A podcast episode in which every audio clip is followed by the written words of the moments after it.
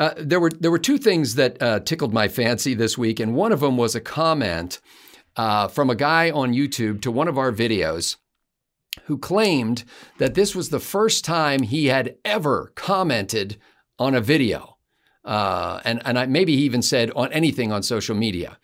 And his comment, wow. I wish I had it in front of me, but it, the upshot of his comment was, uh, and he was responding to you, Bill, is that the reason oh why um, conservatives don't have a vision for governing is because we don't want more government. And there were a couple of people who were like, hurrah, huzzah, yes, way to go. And I thought, I think I understand what you mean by that, but I think it doesn't accurately convey what conservatives' vision for governance is. Because there are no, except for anarchists, there, there aren't any conservatives who are saying what we need is no government. Um, what they're saying right. is that government should be constrained within the box, so to speak, of in the federal case of the U.S. Constitution, and and not be allowed to stray beyond the borders of that box. And so, anyway, I just um, I said, you know, saying uh, get the government off your back, like Ronald Reagan used to say, doesn't mean eliminating all governance. You know, and, and I, I think we probably done a poor job of communicating that over the years. And I, I, used to say during the Tea Party movement, in fact, I think I said this in speeches at Tea Party events. I said, standing up in front of a bunch of cheering partisans and saying, I'm for limited government and lower taxes, uh, begs the question. You know, it's like, okay, how limited? How lower? this. And how do you set that? How do you set that level? And so then I started like writing things of like what conservatives believe like what's a what's a conservative vision for governance and you know one of my examples was that a single mom in Seattle shouldn't have to subsidize a public transit project in Tallahassee, you know, or a homeless right. shelter in Detroit.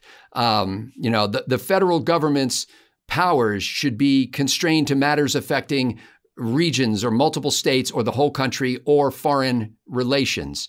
Uh, the the uh, the locus of responsibility for uh, charity should start with the individual, then the family, then the community, then go to local governance, then state governance, and then federal government, but not move to a higher level until the immediate um, options have been exhausted. And in most cases, I think you find it wouldn't go to the higher level. Um, you know, we're not trying to take this is conservative vision for governance. We're not we don't are not interested in taking things away from people, but rather creating a level playing field to maximize opportunity for creativity, to allow you to be unleashed, to express oh. who you really are in the marketplace and find the audience you can. And there's no better time for this message than during the explosion of social media where somebody who's who nobody Absolutely. knows can show up on YouTube and suddenly have a million people following all all because of the distinctive way he communicates his passion about what it is he does or loves. Scott, so, I've got this. I, have got this. I'm sorry. I, th- I thought you were done there. You. Oh no no no. There's a long long list, there, but that's enough. There's there's a word I've been thinking of a lot because I just saw a thing saying that it's basically been ground to a halt for the last 50 years, basically my entire lifetime. Um, and the word is innovation. America yeah. is a country of, of innovation, and we always have been. And innovation is what creates wealth. If you want to bring down the mighty tech companies, it takes not regulation, it takes innovation. Um, everything we do that as you said scott is is creative and and and energetic and change you know our friends on the left say they love change it is innovation is is the word and american the innovation rate in the us uh, in terms of you know increasing our, our productive wealth here's where i get a little techie i need bill to help me with the branding here. Uh, is that our, our innovation rate was uh, usually between two and a half and three and a half percent a year every year for, for our entire existence as a country up until 1973. And under Richard Nixon, the regulatory explosion began. And it, with just a couple of exceptions, it hasn't changed. And our innovation rate has dropped down to maybe a percent, percent and a half per year. That means smaller paychecks. That means old firms that that that are dinosaurs that won't go extinct. That means I don't know if people less re- cool stuff. Yeah, I don't know if people realize this, but all the cool tech stuff we have today, all almost all the innovation we have today, is just expansions and refinements of stuff we developed in the 60s and 70s. Yeah. And that's a fact. Yep. So once again, it's a branding issue. You know, you were talking about the guy said, "Well, look, we need some kind of government, right?" Every now and then, through a series of random grunts and whistles, I managed to get off something that sounds relatively pithy. And and when I was talking about this once, it just came to me in, in a speaking event. And I said, "Look, I'm not I'm not saying I don't want a government. I'm saying I want a government that fits in the box it came in. That's what I want. I want a government that fits in the box it came in because that government worked really, really well. Worked really well. So." What does that mean? Why? When you ask about things like what does limited government mean? I had to ask myself that question, right? So if you really want to get to the philosophical, I was actually asking myself, what what should the tax rate be? Not the rate. How much money should the should the federal government bring in morally, according to conservative argument? And the, the thing I came up with was, first of all, if it's not an enumerated power, it's not in the federal budget. That's number one. Zero it out. And number two, you have to then I would say that the government has the moral right to to raise as much money as possible to frugally spend upon the things that are are parts of the enumerated uh, powers of the Constitution. Period. So once you've got those enumerated powers, you need a defense department. Okay. And and, and in the world today, you need a big defense department. And I'm a big defense guy. But the way that we spent money on the F 35 is just simply burning money. Oh. It's, it's, insane. It's ridiculous. It, it's, it's not constitutional to spend money the way we spent money on that. Because we look, because yeah. we did it cost plus, right? We basically we didn't say, "Hey, uh, Lockheed, here's forty billion dollars. We want seven hundred airplanes." Lockheed said, "Well, how about we do this? You give us forty billion dollars, we'll give you seven hundred airplanes, but if the costs increase, then we have to charge you more." So, what incentive does that give Lockheed? Gives them incentive to delay this process as long as possible and to keep coming up with all of these things. It's insane. Oh, you wouldn't you you wouldn't hire a guy to put put an extension on your house and and and then you ask him how much is this going to cost and he says, well, it's going to cost uh, seven hundred bucks plus expenses. Well, what are the expenses? I don't know. Couldn't, couldn't say. Right. Next thing you know, you got a bill for two hundred thousand dollars of expenses. Right.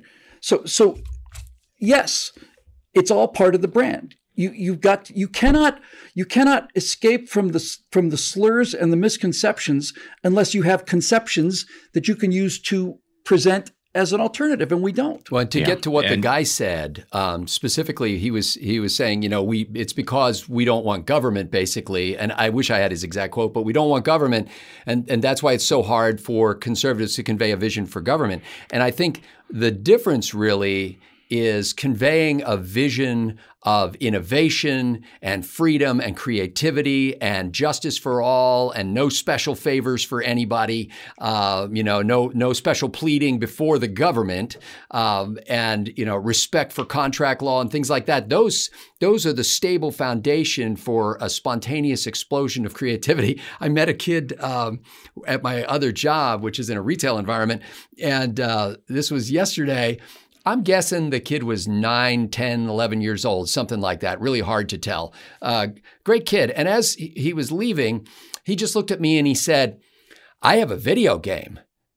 And, you know, with my boomer like disdain for video games and the youth who piddle away their lives playing no, I don't Modern have that disdain. But I've been playing anyway, Victoria 3 for the last week and a half. So so I was like, "Oh." And he said the name of it and I but of course I didn't even understand what he said. And so and I was like, "Oh, well that's that's great." You know, his mom's right there and I'm like, "Terrific." And he goes, "No, it's not that I bought a video game. I have a video game. I made a video made game." Ah. And I'm like. "What?" now you've got me interested. And I said, Well, There's what, a lot of that out there. What language do you use? And he said something that sounded to me like Lua. I don't know it. Uh, I don't know what the language is. But anyway, but so he starts t- talking to me about this video game he's developed. And, and I, I'm not sure he was in the double digits as far as age goes. So that's the kind of America I want, where a nine year old Yeah. is not just saying, Hey, I'm just going to uh, ride the shoulders of somebody else who's created something already for me and just play in their little world. I am going to create my own world. And not just in video games, but in, in whatever. And that's the kind and not have somebody tell you you can't do that. Yes. And right? that's the kind not of somebody country we want. So- regulate you out of the market. so, by the same token, what I said before about how if you're able to express people's problems in a way that echoes the language they use to describe the problems, then they will think you have a solution. If you're able to express people's dreams in a way that uses the language that they would use if when they were saying, "Oh, I wish I had a," or "I want to someday," or "I think I'd like to," or "I really am determined to do this," if you're able to connect with that, then you unlock the potential of those people. And they're not. That's right. The funny thing is, here they don't need a solution from you. Their solution is out of my way. Let me do it. I'm not gonna. I'm not gonna screw up the river uh, when I do it. you know, because that would step on other people's toes. But you know, let's make it possible for as many people to chase their dreams as they can. Yes. Take the risk, fail, get up and try again. Yeah. I'll give you, you. You do have to personalize these things. Obamacare passed because there was a, a, a little old lady up in the balcony, and, and Obama could point to her and say she would have died if it hadn't been for this law. And then everybody sees her crying, and, and even guys like me go, "I don't want that little old lady to die." You know, I mean, maybe this guy's oh. got something. Maybe he's got something here. So you personalize it, right? You humanize it. And uh, the example that I would use is um, there's there's a guy there's a guy in the neighborhood who had a, a really nice tree house that he'd built. And for 18 years on Halloween, he opened up his entire property and he called it Boney Island. And hundreds and it. hundreds of people would come every night. He had his own little, you know, he had his own little maze thing. You could buy tickets to go up there and he had all these decorations. And and I before I was living next door to Boney Island, I remember driving up from, you know, over the hills, a 40 minute drive to get to Boney Island. It was a party. It was great. Everybody loved it. It was like a $2 ticket or something, you know, if, if you wanted to get inside and all this other stuff. So I'm thinking, oh, I'm now fantastic. I live next to Boney Island. Honey, wait till you see this. And we went down, looked at the house, and there's a no Boney Island. I, this is our first Halloween in uh, where we live. And there was a little sign outside, little tiny sign. It was attached to the, to the fence. And the guy said, I'm terribly sorry, but we have had to put an end to Boney Island. The city of Los Angeles has determined that in order to get a permit to run Boney Island, I will have to pay them eighty thousand dollars, and there's simply and there's simply no way that we can afford to do that. So, after 18 years of tremendous amount of fun, uh, I'm sorry, but we simply just can't do this What a damn anymore. shame. That's You know, what I'm against. You know, Bill, you brought up Obamacare, and you want to talk about the Democrats stealing our brand. Uh, we look at that monstrosity even before it's passed into law, and we see the the just the drab and ruinously expensive conformity of government mandates. But Nancy Pelosi was on TV selling it as opportunity because Obamacare was going to free artists and entrepreneurs Yes. to pursue their Yeah. dreams. And, And, that's uh, oh, the other that's thing really was our brand. Yeah, exactly. Uh, and and the other thing was my grandfather's little tiny steel company back in St. Louis. Uh, he used to put on at his own expense a, a company picnic every summer, and it was a lot of fun. There were games and beer, and you know burgers and, and, and hot dogs on the grill. And unfortunately, I never got to go one of the, to one of these things. Um, it had been going on for years. When one of the union guys in the shop complained to the union that if this is a company thing, they should get paid for attending. And so he canceled it. Gotta love them. By the way, in my vision, uh, conservative vision of the future, um, you don't know what the president of the United States is doing from day to day. You have to listen to him, and you don't have to, but you should listen to him for one hour a year. When he comes before a joint session of Congress and, and gives his speech on the State of the Union, then you probably should tune in, see how things are going. But you should not be aware of the daily comings and goings, and if he gets the sniffles, and if he tripped going up the stairs on the airplane or down the stairs or whatever, as we've done to every president since Richard Nixon or uh, probably earlier. Um, th- because the job of the president of the United States is super important during super narrow time frames.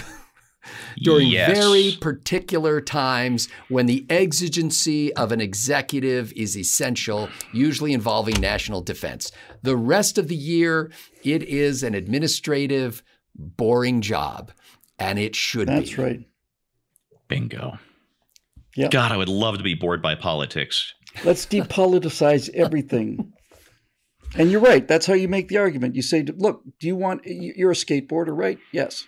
Do you want people to vote and say that skateboarding should be made illegal because of the number of, of accidents? Do you, do you want to live in a world where people have the power to vote that skateboarding away from you? No.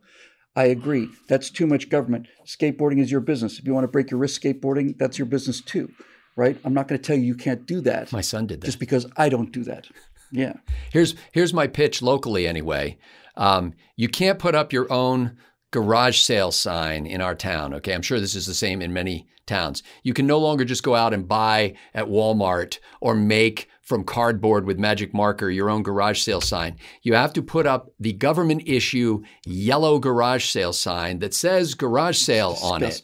But In Texas, most of the sign, about half at least of the sign, is taken up with a bunch of small print, which I've never read, but I assume is the regulation uh, in, involving yard sign postings. it's the text of the ordinance, I'm imagining. Um, so there's this big block of little type that you can't possibly read from your car window, and uh, and there's very little room to indicate where the garage sale is. And then All you're right. limited. I think you're only allowed to put up, I think my wife said you're only allowed to put up three signs. So you've got to choose where the things, you know, where to put them. Now, fortunately, Who most do these people, people think they are? most people use social media and and and yard sale apps and stuff like that now. And you've got GPS and so you can navigate to them. But it's like, well, the town, I know they had good intentions. They're like, oh, we don't want these trashy signs all over the place. Nevertheless, politicians Th- those have trashy the signs up are with a charming part of any neighborhood.